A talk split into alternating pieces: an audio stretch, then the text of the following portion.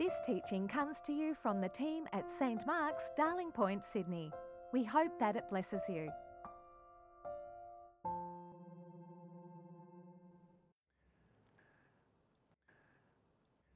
Will you pray with me? O Lord, fill our hearts with your word by your Spirit. In the name of Jesus Christ. Amen. Now, about 30 years ago, the Nobel laureate Bob Dylan wrote a song called Everything is Broken. Broken bottles, broken plates, broken switches, broken gates, broken dishes, broken parts. Streets are filled with broken hearts, broken words never meant to be spoken. Everything is broken. Was he prophesying the world of 2020 where everything just seems to be so broken? Broken promises, broken bodies, broken relationships, broken societies, broken laws.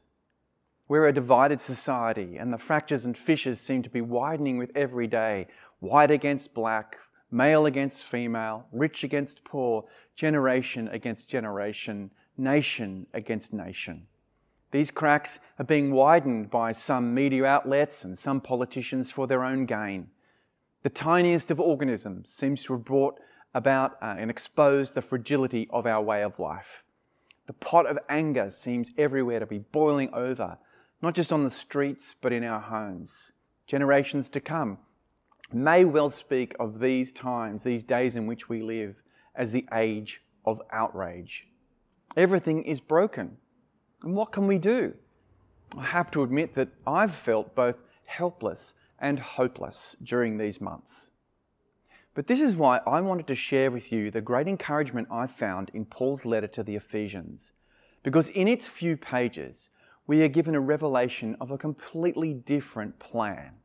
It's an amazing message. Everything is broken, yes. But the God and Father of our Lord Jesus Christ the creator of the universe, has already enacted his plan to reconcile and unify all things in heaven and on earth to himself. He's bringing about his perfect peace, as the Jews say, his shalom, to the universe.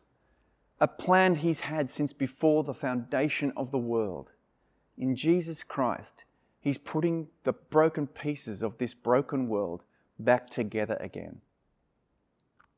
And here's the thing at the center of that plan is His people, the church. Now, we may feel impotent and forgotten, weak and out of fashion, confused and afraid. Try as hard as we may to look and be relevant, we never succeed. History has passed us by, hasn't it? Now, this is a version of history which is called the secularization thesis, and it's very widely believed. According to the secularization thesis, Western society is becoming less religious as it becomes more enlightened. I've had several conversations with people recently who simply assume that the church is dying and that St. Mark's must be nearly empty. They say with a patronizing smile that the church is for the over 80s. Nobody of a younger generation would bother, surely, would they? Churches are like lawn bowls clubs, aren't they? With the greatest respect, mostly overgrown with weeds and selling up their properties. But this is simple ignorance. Of course, it's ignorance about what our church is like. But it's also a deeper ignorance. It's a deeper ignorance about history itself and where it's going. For the people of God are the very center of God's plan for unifying the cosmos in the name of his Son, Jesus Christ. Now, Paul unfolds this surprising truth in the whole of his letter to the Ephesians. And he starts off with one of the most magnificent sentences in the whole Bible, a sentence that stretches from 1 verse 3 to 114.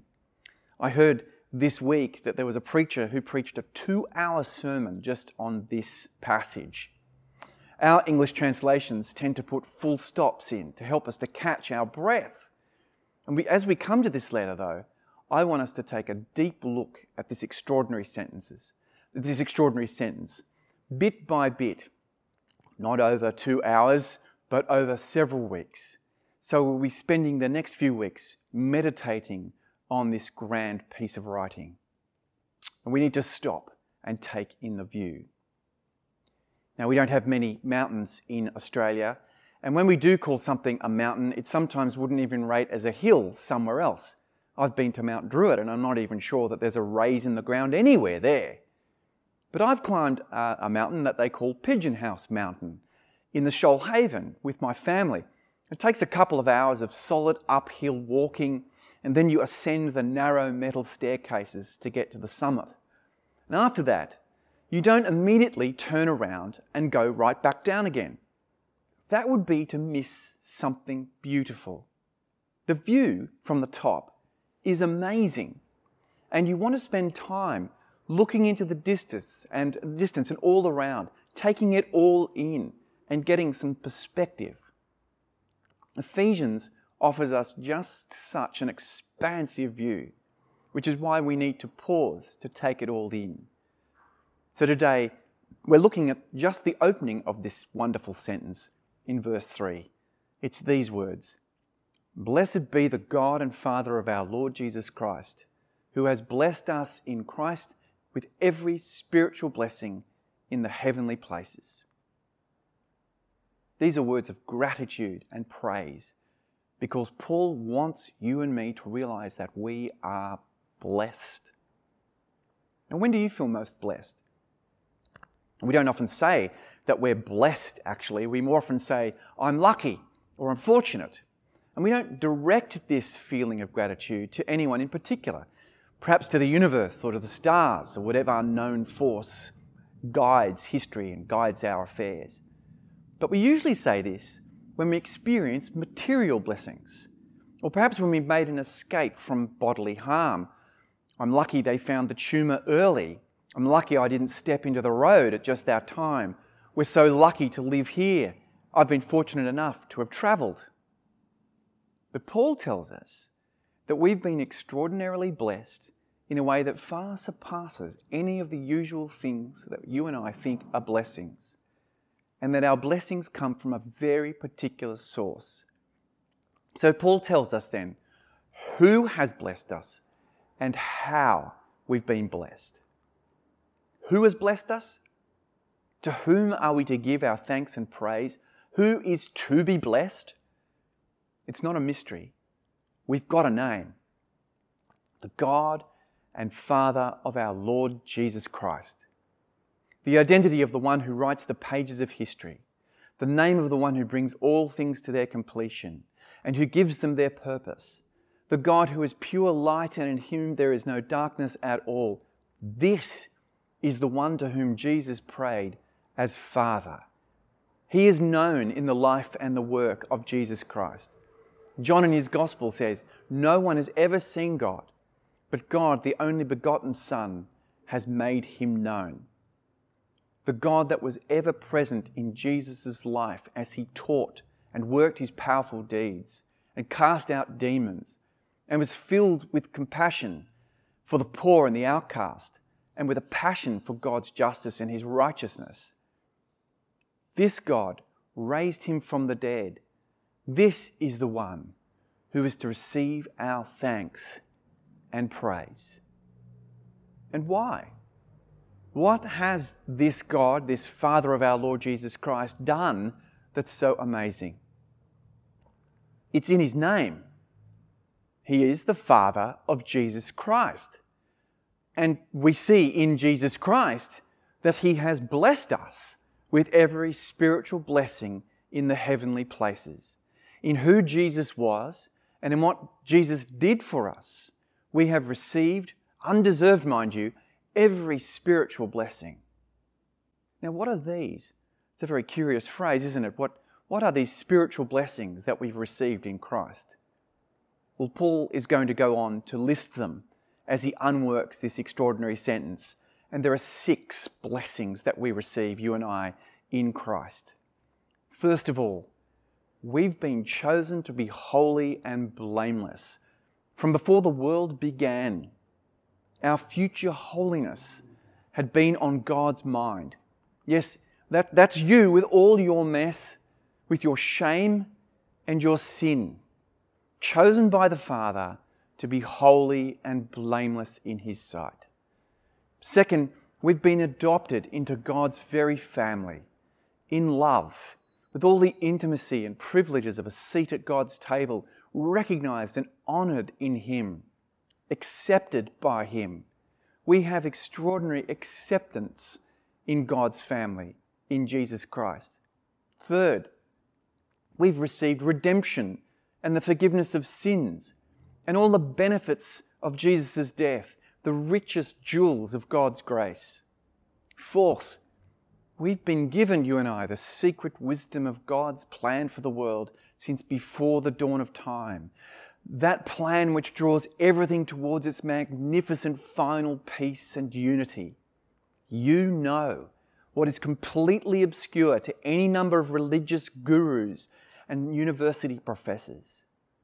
Fifth, in Christ we've been given the Spirit of God, the very Spirit of God Himself who lives in us and among us and is who is our beautiful foretaste of what awaits us, who is, as Tim said last week, our, our guarantee, the first fruits like that first tray of mangoes of the season and finally, sixthly, we have in Christ what so many long for. We've got hope, the hope of glory.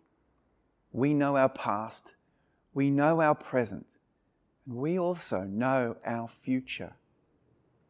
And these blessings that we have are not in the heavenly realms as if they await us only in the future. No, Paul means by saying that we have them in the heavenly places, that in Jesus Christ, heaven has already poured out its riches upon us. These gracious gifts have already been won for us and given to us by God, the God and Father of our Lord Jesus Christ in Him. Now that's a view worth taking in. And I reckon we need, that's what we need to do. We need to stand back and take in the sheer size and scope of this, the sheer extraordinary power and beauty of what Paul is announcing to us here. What we have, you and I, in Jesus Christ, here and now, is not lacking in anything. Now, when we usually speak about our blessings and our luck, we are far too small minded we focus on our temporary blessings. Now, don't get me wrong, we're privileged to have, if we do, clean water, fresh air, good health, and steadfast friends.